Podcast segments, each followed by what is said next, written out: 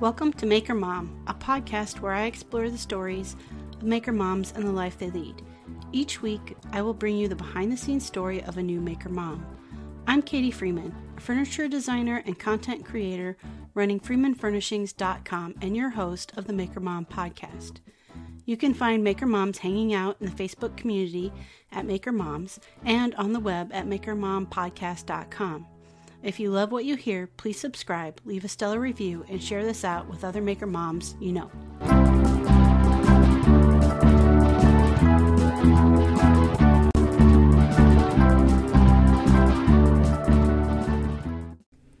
Hello, and welcome to episode 53 of the Maker Mom podcast. This week's guest is Tammy with Wood and Cotton Creations on Instagram. Um, Tammy really is kind of a Jane of all trades. She does quilting and she's done sewing and she's made furniture pieces and she's carved spoons and carved small hearts. So she's kind of done it all, really. Um, so it was really fun to chat with her, and I think you guys will enjoy this episode as well. And I just want to say, truly, a heartfelt thank you so much for following along um, with the podcast and with all of these other wonderful maker moms and their stories. Um, thanks so much for allowing me the opportunity to be able to share these stories with you every week. All right, with no further ado, here is Tammy with Wood and Cotton Creations. awesome. All right. Well, to start off, uh, do you mind giving you a brief introduction about yourself and your family? You know, who you are, what you do, a little bit about your kids. Okay. I, um, gosh, I, I'm a stay at home mom. I've got two boys that, um, I guess are in middle school and high school. I've been a maker for I probably forever. I mean, it just, I don't know that I would have ever um, defined myself that way. But I started doing handwork and embroidery when I was a, probably eight, nine years old. And it wasn't something I did consistently, but it was, you know, if there was a project or something around, or if my grandmother actually was working on a quilt and needed help, uh, she would pass some of the pieces off and between schoolwork and playing and whatever I, I would just do it. And then it really kind of became more of a thing for me. I do not consider myself crafty. My grandmother was crafty. She always had something going. She could take a popsicle stick and do whatever and i'd be like i see a popsicle stick. Um, but I guess after my first son was born and I became a stay at home mom, I still was doing the handwork and the embroidery as a way of um, passing some quiet time when there was some. And um, which led to quilting because I had all this stuff that needed something. So I took up quilting and just kind of went from there. It I did quilting for a while. I still do some. Um eh, but then I kind of I made a quilt ladder several years ago with my husband for my mom for Christmas. And that kind of was the beginning of, hey, I think this might be kind of fun. And I don't know that I've ever really I haven't found like my woodworking niche. I'm not really a sign maker, but I can make signs. I'm not really a builder, but I can build a table or a desk. Um, I've done a little bit of hand carving. I'm just kind of like finding my way through like where I am meant to be. I, I enjoy it all, kind of, if you will. A little bit eclectic. Right. Okay. So with the the quilting and stuff, is that the uh, cotton part of your Wood and Cotton Creations name? Yes. Okay. Um and, and so let's go back a little ways. What was your uh, childhood like? Where'd you grow up? Um, what kind of things were you really interested in? Uh, well, I grew up in Houston actually, and I grew up on a golf course. So I I played golf. It was one of the few things I never got grounded from. so if I did something I shouldn't have, or if I got grounded for grades or whatever, um, I knew I always had golf. You know, so I, I spent most of my time as a kid on the golf course. My mom would wake me up in the morning if it wasn't if it was summertime and not a school year. My mom, if I wasn't up by eight thirty, my mom had me up. I ate breakfast and out the door you went. Is that like a? I mean, are your both your parents like into golf a lot? I mean, what? I guess why golf? Uh, uh well, my dad was. Both of my parents were when I was younger. And, and again, I think it was uh, my dad enjoyed the game, but we lived on a golf course. It was something easy um, to do. It, it, was an easy way of spending time together as a family. We would play golf on the weekends. Uh, when my dad would get home from work, before dinner, we would go play you know a few holes or after dinner a few holes. It was just a way of spending time together uh, easy entertainment that was there. You know we didn't drive anywhere. I mean literally we went out our back door. Okay. And so it i think it was just a convenience thing. But do uh do you have any siblings? I have a sister. Okay. Uh she's uh six years older than five years older than me. So all right. So was she also part of the the family golf outings? She was initially, and then um, her real passion became tennis, which was also linked to the country club. So she okay. she did more tennis. I, she did both for a while, the tennis and the golf, and I think that really messed with her physically, her elbows and stuff. And so she became, she, you know, she chose uh, tennis over golf. And so that kind of became a split in the family weekend too, is golf in the morning, tennis in the afternoon, or vice versa. Okay. I never took up tennis though. um, what about um, like post high school what did you do after high school? I took some time off of school. I i was not a student. I did not like school. I enjoyed the social aspect of school as a kid but then uh, after high school I, I took a little bit of time off. I took about a year year and a half off. And then um, decided to get serious about school. I went, I ended up going to college and um, got my undergraduate degree, got a master's, got a job. Um, you know, I got an undergraduate degree in psychology, and then I got a master's in international business. Uh, worked for a comp. Uh, I worked for Enterprise for, gosh, I think 15 years. Right out of college, I got a job. Right after my bachelor's in psychology, I got a job at Enterprise. While there, got my master's. Worked in St. Louis, transferred to Dallas. That seems like an interesting combination of degrees. Right. um, I, I really was interested in the psychology, and I, I still am really fascinated by the human mind. And um, but when I was at Enterprise, I worked for one of the uh, vice presidents who was in charge of the international operations.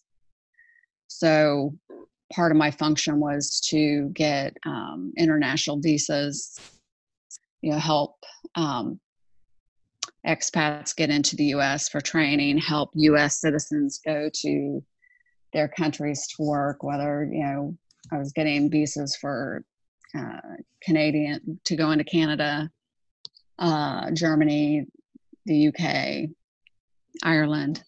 Mm-hmm. And so that kind of sparked the international business aspect of the degree. Okay. But um, do you ever see taking the psychology any further? I actually have started thinking about that, especially with uh, two boys. Um, you look at my youngest, I would say, has some anxieties. I think they probably both my boys do, but they manifest differently.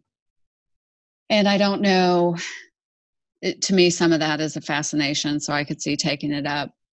There's some local groups here as well that um, I've just kind of been keeping my eye on from an intrigue perspective that uh, requires some knowledge of psychology and okay. counseling. Mm-hmm. So Okay. And I'm kind of in that point of, okay, I've got a high schooler and a middle schooler. And so, do I want to go back to work? Or I, th- I think my husband would like to see me do, you know, woodworking full time and try and sell it, but that's really not. I try and keep my hobbies my hobbies, if that mm-hmm. makes sense. Yeah, it makes total sense. Um, to, just to more maintain the passion. It's I got to a point where I was getting commissioned to do uh, a couple of quilts and found that I really didn't enjoy that. It took kind of the fun out of it for me as a creative outlet and a became more of a let's get it done mm-hmm. type project. So, what if with woodworking, was, I didn't want to do that. Right, totally get that. What if it was more because I totally understand that with commission projects, like somebody's reached out, they ask for something specific. Mm-hmm. Um, you don't always have total creative freedom in those situations either. Mm-hmm. Um, mm-hmm. Correct. And like you said, you're working on a deadline. But if you do it where it's not commission based, you're making what you want to make uh, when you want to make it and then you sell it uh you know just as somebody's interested in that thing you've already created. Do you think that would make a difference? It, yes. I, I think so. I, right now most of my um I, i'm not opposed to selling mm-hmm. but i guess where i have been both with the quilts I, I can't tell you how many quilts i've made but i only own one. Right. And so they, they've all been donated to um, either friends who have had babies or i've had a handful of people get sick. And so i've made quilts for them during their recovery mm-hmm. as they're going through their treatments and recovery. And then it, that's kind of been the woodworking too. It, um, I find it as a creative outlet, but then some of the stuff outside of building, I, you know, I enjoyed, we made a kitchen table and I enjoyed that. I made a, a chest or a trunk for my son with my son this summer for his Legos, and I enjoy the bigger projects like that. But the smaller, like the carvings, the hand stuff I do, mm-hmm. all of that has has been donated or handed out to somebody that just seems like they could use a pick me up. Mm-hmm. And so I I haven't really thought beyond um, any of that from like a business perspective. This is just kind of like me winging a prayer, flying by the seat of my pants kind of thing. Oh, I think I'll make this today. Oh, I wonder what I'll do with that.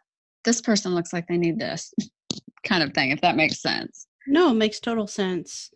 Um, and I think there's definitely something to be said for that. Um, there's another maker mom that um, I've had I've had on the pay, uh, podcast, and that's um, Tiffany with staying inside the gray, and that's kind of what she does. Like she doesn't really sell anything, but if she, you know, sees somebody that needs some kind of pick me up or something, um, she'll make something special just for them. Um, mm-hmm. Or you know, maybe it's she wants to experiment with a new technique and she'll do that and but then she's always she's giving it to somebody else um, right and so i think that's definitely something to be said in that as well um, because it's not just feeding your own soul it's feeding somebody else's as right. well. Hopefully. Yeah. Um so you said the the quilt ladder was the first project you did for woodworking? Yes. Okay. Um uh you said so you made that with your husband i did does he have like um, uh, a woodworking background at all or were you both kind of uh learning together on that project I wouldn't say he's got a woodworking background, but when he was in high school, he took a woodworking class. So he knows a lot of the basics and the safety stuff with, you know, the saws and stuff. We had some basic saws. Um, we had a, a, a real inexpensive table saw and a miter saw. So it, it kind of got us what we needed as far as you know the, the quilt ladder mm-hmm. and the basics and it was kind of one of those that you know i just helped him and it, it's really not hard as far as a quilt ladder goes. It's you know taking a matter uh, a couple of um two by fours and right. cutting them to size uh, gluing them uh, or nailing them together however you decide. And my main function was kind of watching him and then he is not a finish out guy at all. So i got the job of staining and sealing and yet you went back to it i would say most most people would say that the that's their least favorite part of the job right um okay so that obviously it must have sparked your interest a bit with that project? It did. It did. It was, um, I guess we did that project. And then I kind of, I, I guess at that point, I started following a handful of woodworkers on Instagram through my private account. Mm-hmm. And I probably watched that for close to a year, some of those folks. And um, just decided, hey, I think I could do this. And then it was a matter of the tools we have, can can I use them and and gaining that appreciation for table saws. yes. Yes. And, um, what, and whatnot. So what do you think it was, you know, specifically about whether it was, you know, the the quilt ladder itself or just what was it about like doing something with wood that sparked your interest well i think it was for me it, it was uh, another creative outlet um, it, and a challenge as far as it kind of kind of like a puzzle, if you will. It, you know, to me, it was more of the challenge of, can I do this? And I think I can. So let's try. So I, I think that's that's usually what sparks my interest is um, putting the challenge out there and then trying to to accomplish it. Mhm. Okay. So, like you said kind of in your intro, I mean, you've done a varied, I guess, amount as far as like s- scope and size of project you've Mhm. made. What Mhm. would you say? I mean, you know, going from the smaller hand carved, like I've seen some of your hand carved, like hearts and uh, spoons and stuff, to like the chest and stuff. What would you say, like, what do you prefer, or what's the benefits to you for each type of project? I think um, the carving is there's more of a creative outlet there and um, quiet time. It, you know, it's it's just I- guess a, a place of you know even if I've got the radio on or the neighbors are out, um, there is a certain sense of community if you know neighbors walk by and I'm carving, they'll talk.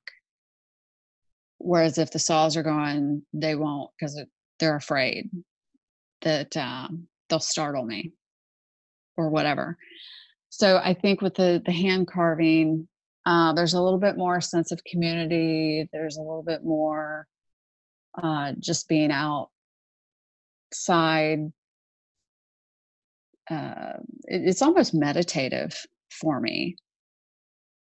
And then with the builds, I, I enjoy the builds because they're more of a mental challenge and Okay. um, and and physical challenge too. I mean, they're bigger Mm-hmm. and have to be moved, and but you know, it's also that mental challenge. I don't do well with plans. I don't follow directions real well. and so some of it's trial and error and you know is it going to come out the way i envisioned envisioned it in my head? And if it doesn't is is that okay? Like does it look as good as i thought it might or better than intended? So the bigger pieces are more the challenge. Okay. You know, as you were talking about um, the hand carving and it kind of being more of a community you uh, interaction and meditative, I just kept thinking. I mean, the way you talked about it was almost to me how I envision, um, like an an old school quilting guild. You know, Right. with uh, yes everybody sitting around and and and talking and working um so i i wonder if there's you know uh some i guess hangover from your from your quilting work that's kind of trickling into that same uh, could be realm. could be Yeah. yes it's um yeah i mean like people will come up hey what you doing oh Mhm. that's cool whereas if i decide to build something i have people coming up if if they see me in the driveway and it's a safe time or the stalls aren't going or whatever. I, it's amazing how many times i've gotten the now what would make you do that?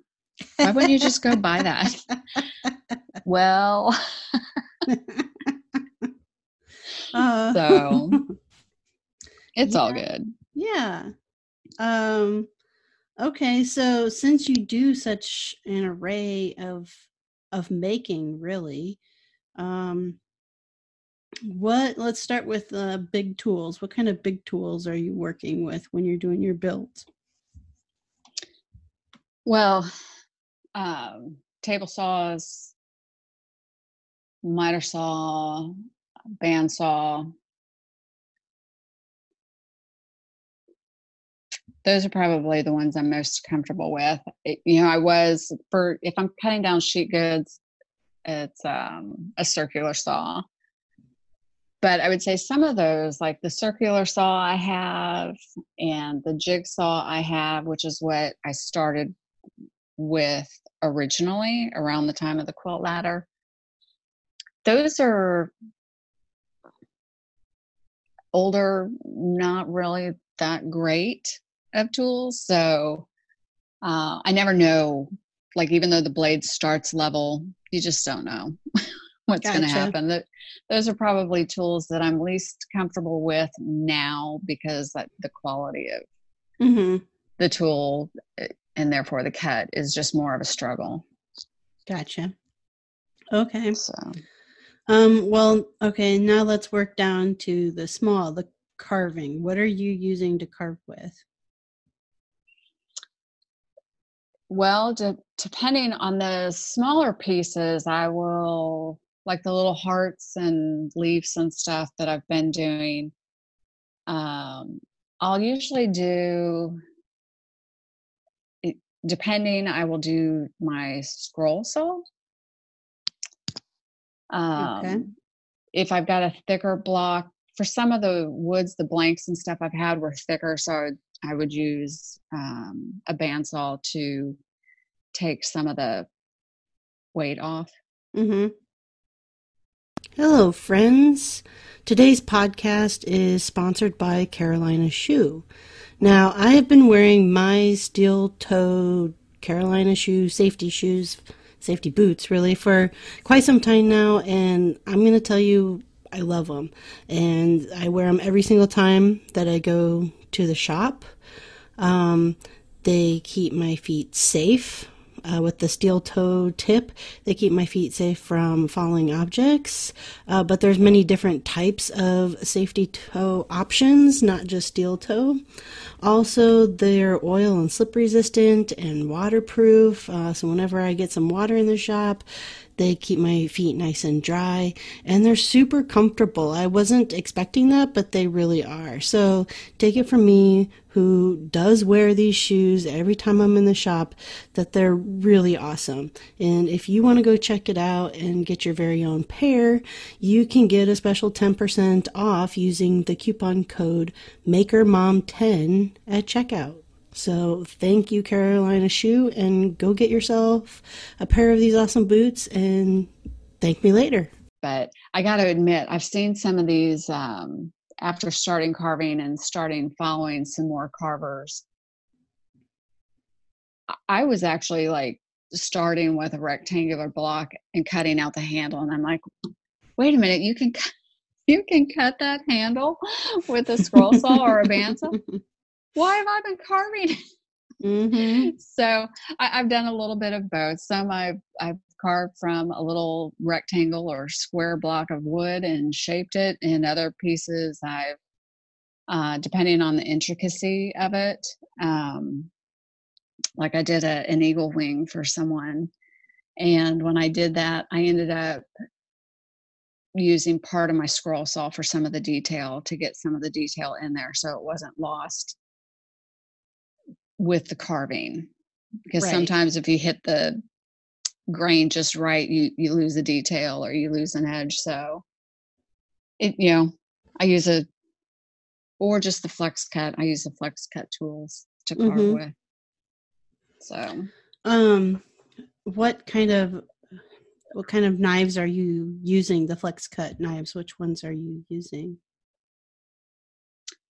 honestly i i don't know any other names. Okay. Um i just i i do have some i was giving given a couple of years ago a rudimentary spoon carving kit mm-hmm. that had a version of a hook knife and that's the only one i know because i was like how do i sharpen that guy? Right um, and some just regular I, I don't know what they're even called but they look like knives mm-hmm. yeah and i started with those and then i went when i started the heart the little hearts the mm-hmm. little stones or whatever um and bought just a flex cut kit and it had some that were like little v grooves uh, some of them were different um, widths, shapes, mm-hmm. almost like a gouge, yeah, but not quite. So, and that, that's basically what I've been using is uh, some of those. They look more like a gouge type cut to hollow okay. things out. Okay. I guess yeah, that's where I was uh, going with it, and and this is totally for my own uh, personal knowledge gain, because um, I've been kind of just getting into um, wanting to get into hand carving spoons, mm-hmm. and um, I had a I had a trip to the to the woods um, a couple weekends ago, and so I actually started with a hatchet breaking right. down breaking down green lumber. You know, I cut it down and started with a hatchet, and unfortunately, my right arm has some serious tendonitis going on. So I'm like, okay, I can't. I'll probably have to break it down further with the bandsaw just because I can't keep going with the hatchet. But right. when it comes to you know the refined carving, I totally want to use hand tools. And I've seen some people use the hook knife, which is where I'm kind of leaning, but then others use more of the, the gouges with a mallet. Mm-hmm. Um, so do you have, I mean, it sounds like I, you're leaning towards the gouges maybe more or. Right. It, and I don't know that they're technically called gouges, but they've just got that rounded half moon shape kind of like a gouge. Yeah, I mean, I, I totally but, see what you're uh, talking about, but I don't, I don't know what they're called either. right, um, and um, I don't have a mallet. I just, it's all done by hand. But I also have issues. Like, you know, I I was starting with little square rectangular pieces and, and literally carving it all down. Um, but I have a um, torn TFCC in my wrist and found I could only do so many of those before it really kind of shut me down, uh, not only from woodworking, but anything else. So it, it's kind of like a really bad carpal tunnel, or um, if you've ever heard, it's, it's more like a, a, torn meniscus in your knee, but it's in your wrist. That does not so, sound pleasant at all. Nope. so, so and, and, as long as I don't aggravate it, I don't have any issues. Mm-hmm. But um, that much hand carving took its toll, and I actually was starting to think maybe I'll get into power carving mm-hmm. because I enjoy the look and again the process and, and that kind mm-hmm. of thing. But I think with adding the scroll saw in to take uh, some of that waste off, mm-hmm. really kind of allowed me to continue with the hand tools and not uh, destroy my wrist. Yeah, I mean, I do I do the power carving, and um, I mean, I'm just now looking at the hand carving. So to let you know, the power carving doesn't really help with that. Okay. um, um, I mean, that's really, to be honest, that's what created my tendonitis issue. Um, mm. Uh, partially because they don't, the tool companies haven't done the best of job, in my opinion, on creating the most ergonomic power tools. Um, uh, for people with smaller hands. And okay, you know, so you're using you're overusing a grip because you're con- you're having to hold something that's larger than what you should and right. um and for prolonged periods of time plus the vibration um mm-hmm. so yeah it's been that's what i've been struggling with is trying to find smaller and smaller tools that i can use um and really just staying vigilant at like okay i've been carving for you know 45 minutes or whatever, I'm starting to feel some fatigue. I need to put this down and I need to move on to doing something else. Um, right. You know, kind of like job rotation, just so I don't over uh, do it because otherwise I spend my weekends with ice packs on top of my arms and I can't do anything else. Um, yeah, I, I can't do things with the kids. I go to pick my three and a half uh, year old up and i'm just like oh my god like i just yeah it you know incredibly painful and i don't want to stop from being doing things i want to do as a mom just because of what i enjoy doing uh, as a hobby or work so right i yeah. completely agree um so anyways that's why i've been interested in the hand stuff um just because I feel like maybe I'll be putting a little less strain uh, on those muscles or using them in a different way that hopefully uh, I can still do some of that stuff. Right. Um, yeah, I um think it would be helpful. It, you know, I I noticed some of the fatigue in my one wrist. It's my left wrist, and it's the one I hold the wood with. Mm-hmm. So I'm actually using my right to carve. Mm-hmm. And I think it would be helpful. I don't have a vise, so I'm literally holding those pieces in my hand, and you do get that same grip yeah. action where you don't want to let go or loosen the grip because those suckers are sharp if they yep, slip. Yep. so it um that would be one thing it's like it, i need a i don't have a workbench mm-hmm. and i think it would be helpful to have at least something where i could put a vise on so i could hold some of those smaller pieces at times but i yeah i totally agree like um there's and i'm i'm blanking on the the tool brand um but there's these sawhorse type contraptions with like a vise on them. Oh, okay. Um, that I really want to get because what I carve tends to be a little bit larger. Um, but what I struggle with is I end up chasing the piece around the workbench because it's moving right. as I'm power carving it, right. um, which also doesn't help. You know, it's like if I no. could get it in the right position and clamp it down, um, that would probably also help so that I could work in more ergonomic ways, like keeping things closer to my body and stuff, and using the momentum of larger muscle groups versus, you know, overextending reach and having a power tool on the end of that overextended reach never does anybody much good. So, right. All, I guess, a, a learning curve once you start getting into some of these tools. It is for sure. Um, okay, so then, you know, I'm I'm not gonna lie, I know absolutely nothing about quilting, but I do want to ask, what are the tools that you use for quilting? Are you uh, is it all sewing machine or uh, you know quilting machines, or are you doing a lot of hand stitching? Well, it um, basically it's a sewing machine. Um, they have their own tools Eh, just like woodworking or any other craft. Um, I typically use just a like a mat, like an Olfa cutting mat, and rotary cutters uh, to cut the fabric, and then basically a sewing machine. I try outside of doing um, handwork like embroidery. Most everything I do is with a machine.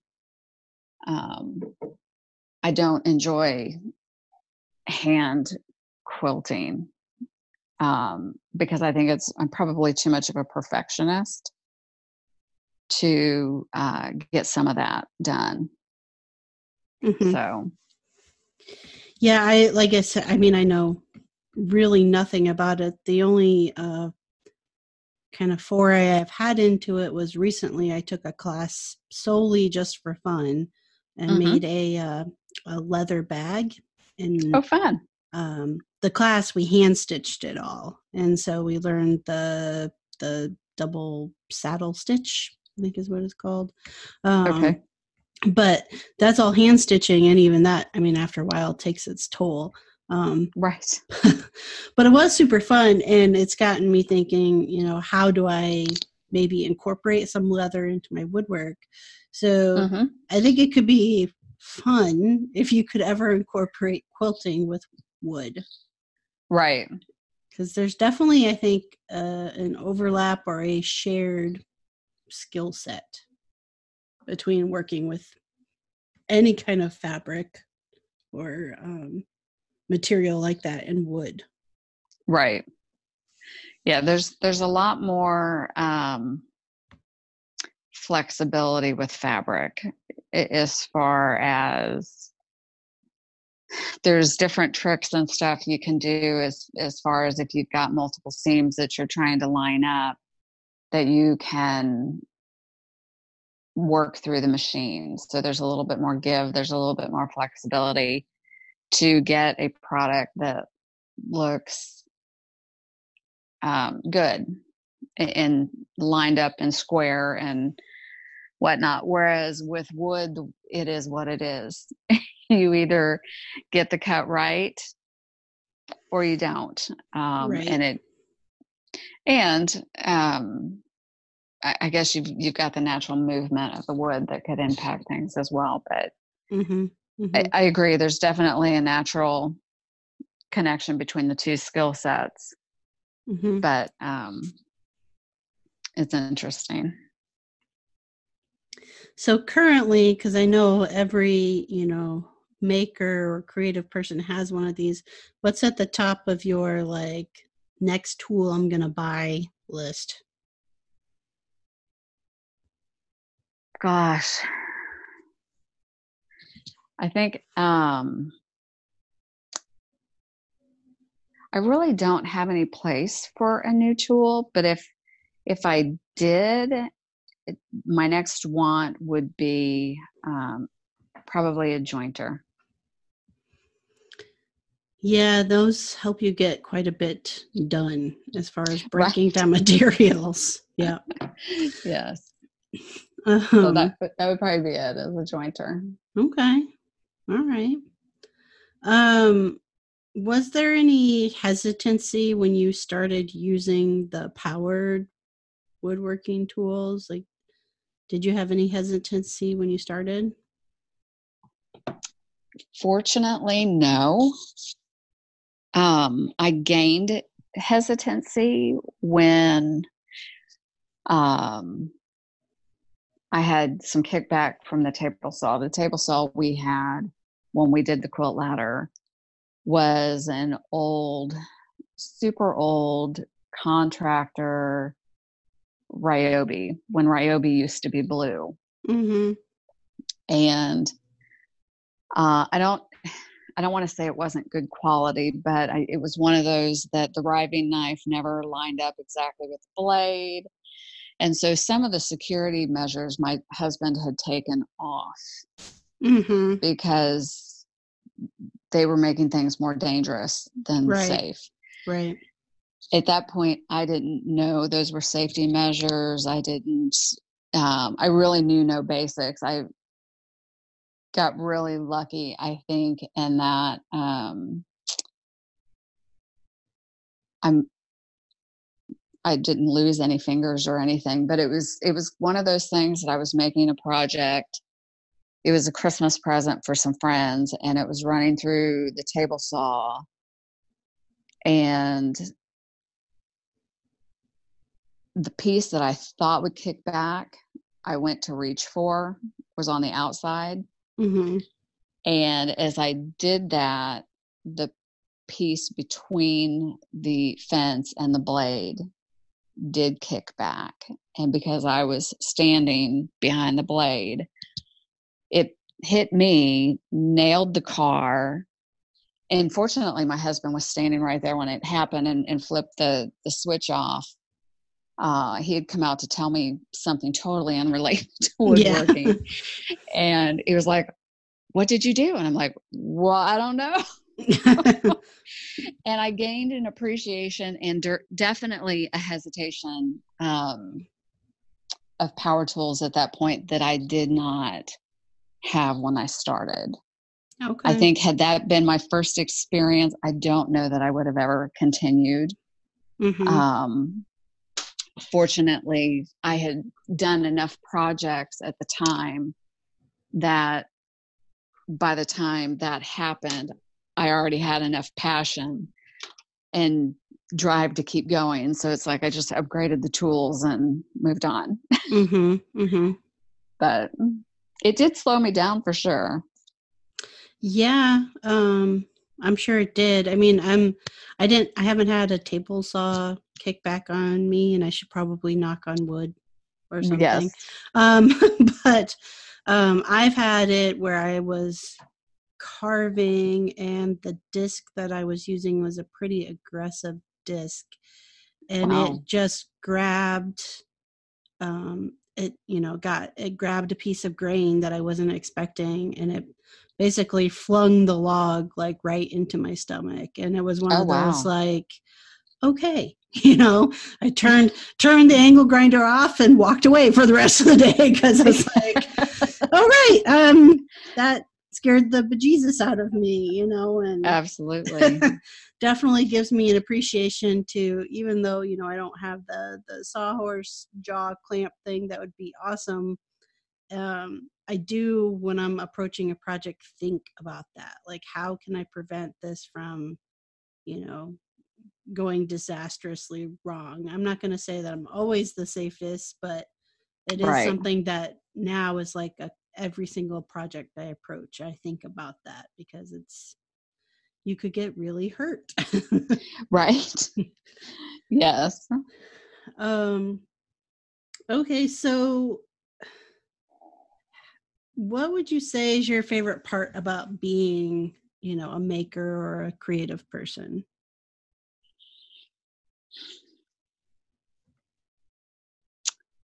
Well, my favorite thing. I guess just having the ability um, it, for me because it, it's more about giving to others I, I would say that's that's it the flexibility of doing it more so for others um, I've never built anything for anyone else. You know, when I built a desk, when I built a headboard, when I built the table, that was all stuff uh, for my family mm-hmm. and uh, hopefully making things more efficient for you know my house, my my family inside the house. Mm-hmm. But whether it's quilts um, or the woodworking pieces, it, it's been more about just kind of giving back. Okay. And uh, that's probably not a good answer, but no, it's all I got. no, it's a good, it's a good answer. It's a totally good answer. Um, what would you say is your favorite part about being a mom? Oh gosh.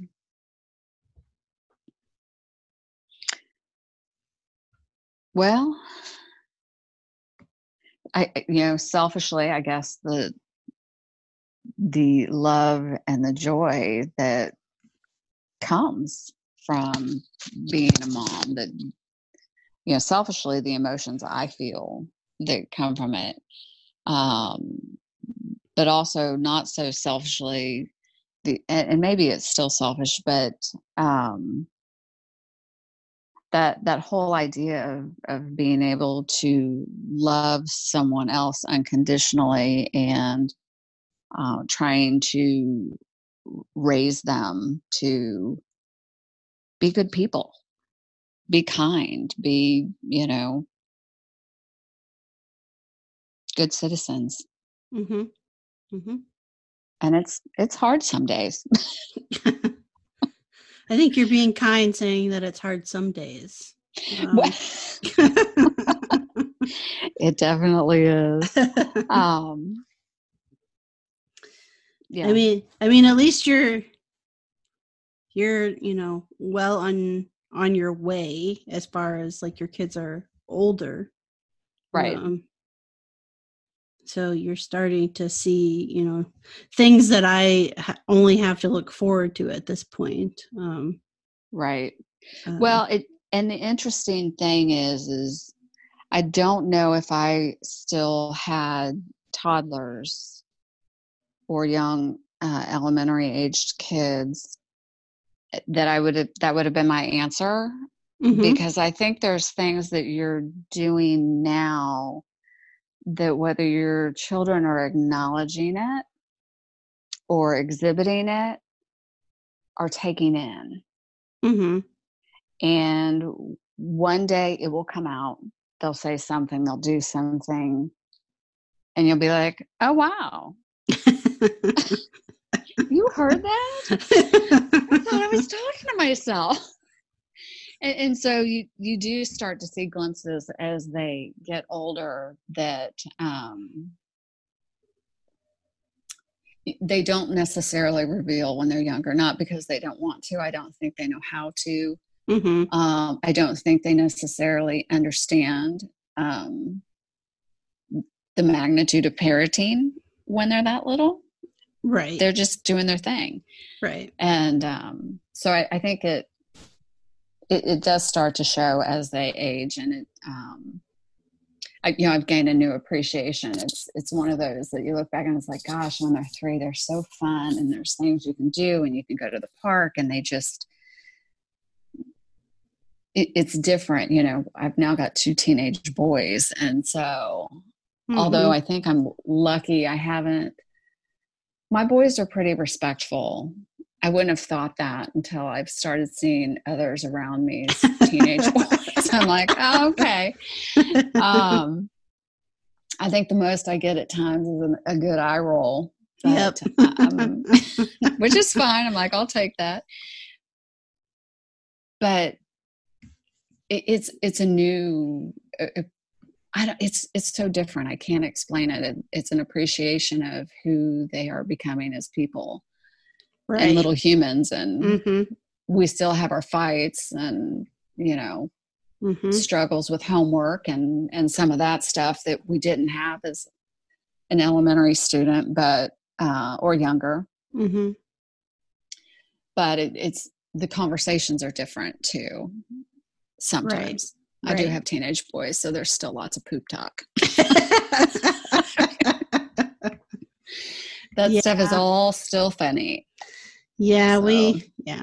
My my oldest is um uh, going on six and a half and is and he you know is a boy and then my youngest is my daughter is going to be four soon in January but it's between the two of them we've now gotten to the play stage where it's like when we're at a restaurant we're like guys please no Right. bathroom talk like in the restaurant other Right. people are trying to eat Right. yes, we are in public. Yes. Let's take that home. yep oh yes. So that that part doesn't change, but you know, my oldest is um, my high schooler. We've kind of it's it's new this year. Moved into the grunt phase, which is a new challenge. ah. So how'd your day go? Uh, anything exciting happen today? Mm. It's like, oh come on. Where's I don't know. Something. Something. Yes. So it um yeah. So that that's different. We haven't really experienced that before this year. And Yeah. uh we'll work through it. the phase of mom, I don't want you to really know what's going on in my life because right. I'm a teenager and too cool for you, kind of. Yes. Yes. Yeah. yep. Oh Uh, yes. well, what do you hope uh, that your kids have learned from watching you be this, you know, from watching you make all of these different things? Um, I, I hope their big takeaway is to not be afraid, to see a challenge and step up to it, and uh, that failure is okay Mhm. as long as you're learning from it. Um, and, and you're trying. It's you know you have to put yourself out there to succeed. It you know in anything in life, whether it's as, you know, if they get that lesson because I took on woodworking, which is weird to two teenage boys. Um, it, you know, especially, you know, in our house, the roles are, I won't say that they're kind of reversed, but it wouldn't be uncommon on a Sunday afternoon to find my husband baking in the kitchen and I'm in the garage with the saws. Mhm. um so i mean there, there's all kinds of lessons there as far as uh, i don't want them to conform for the sake of conforming you know if you want to bake bake Mhm. if you want to sew sew if you want to woodwork woodwork um, don't not do something that you think will be of interest to you because it's out of a norm excuse me but uh, I also want them to think, hey, let's let's take this challenge on. I have no idea if I can do this, but I'm going to see if I can, and whatever happens, happens. Mhm. Okay. well, what would be your advice or words of wisdom to another mom who wanted to start uh, a new skill like making woodworking DIY, but uh, is hesitant to get started? Uh, I would say do it. Find somebody and if you don't have the tools, but you have an interest or an, an idea that it might be interesting, reach out locally. Um, I know there's there's different places all across the country. Dallas has a place called Dallas Makerspace that you can join for a monthly fee and they are makers they are welders they are woodworkers they are sewers they are uh, I, I, don't even know which you know there's painters there's uh, leather goods there's whatever and um, they give you access to all the tools of whatever your craft or interest would be um, if you don't have if, if they wouldn't have something like that in their area um, you know something like that is great because you can dip your toe in and decide yes i think this is something i would be interested in or no that's a passing phase that's not what i was thinking it was at all and you don't have a big financial or time commitment in it. But if if you don't have something like that there are makers in anyone's area. Reach out through your facebook platform or your instagram platform. Find out if there's someone in your area that would be willing to spend a little bit of time with you and and show you whatever that trade is you're interested in and um, most makers i have found are interested in sharing what they know. There there are some that are more proprietary and are afraid you'll take business away but you know, I that's what I would do is I would reach out to someone in my community that is currently doing what I was interested in mm-hmm. and seeing if they would show me the ropes. I think I think that's excellent advice, um, and I think it's great too to start with focusing on the community aspect of it. Um, well, especially in something interestingly enough, both sewing, quilting, uh, and working, woodworking are um, very isolating. It's not that there's not, you know, meetups and it's not that there aren't, you know, quilt guilds or whatever, but really where the bulk of whatever that work is you're doing is done, it is done solo. Mm-hmm. I mean, it, you know, I might have my son help me, you know, build something for his room, but I don't have that camaraderie or that community outside of a, a one up type project like that, or even quilting. Um, yes, you can get together and, and there are um, quilting retreats and, you know, several places around here anyway. I'm sure it's across the country uh, where you can go to a quilt store on a special day and pay a nominal fee and, and sew for a day with whoever's there. So again, you have a little bit of camaraderie, but not a ton of work ne- necessarily gets done at those because it does become social, um, which is great. But both of the main things that I focus on can be isolating. So community is always good to bring into it. I would totally agree with that. Um, I find myself where it's like basically very frequently during the day after the kid after I take the kids to school that from the time I I drop off my youngest to when I pick them up, I haven't I've literally not opened my mouth once. Right. like, I'm like, hmm, I haven't talked to anybody or said a single solitary word all day. right. Yep, except for talking to myself or Yes, singing a yeah. song. exactly. yes. So, um, all right, Tammy. Well, how can uh, people find you on the interwebs to follow along with you? I'm at Wood and Cotton Creations on Instagram is uh, my public account, Okay. and that's Uh, it. Okay. I don't. I've got a private Facebook and a private uh, Instagram, but hmm as far as anything anyone would really be interested in, it would be wood and cotton. I don't have an Etsy or I've thought about that, and I'm not even sure how I would even go about doing that. But um, well, maybe I'll check back with you in like a couple years and see see where you're at as far as that kind of uh, journey is concerned. there you go. There you go. Um, all right. Well, thanks for taking the time to talk with me today. Oh, you're welcome. Thank you. hmm All right. So again, that was Tammy with Wood and Cotton Creations, and I will include the link on how to follow along with her in this week's show notes. And if you don't know how to find those show notes, the, probably the quickest and easiest way is to follow along with the Maker Mom podcast on Instagram. That's just at Maker Mom Podcast.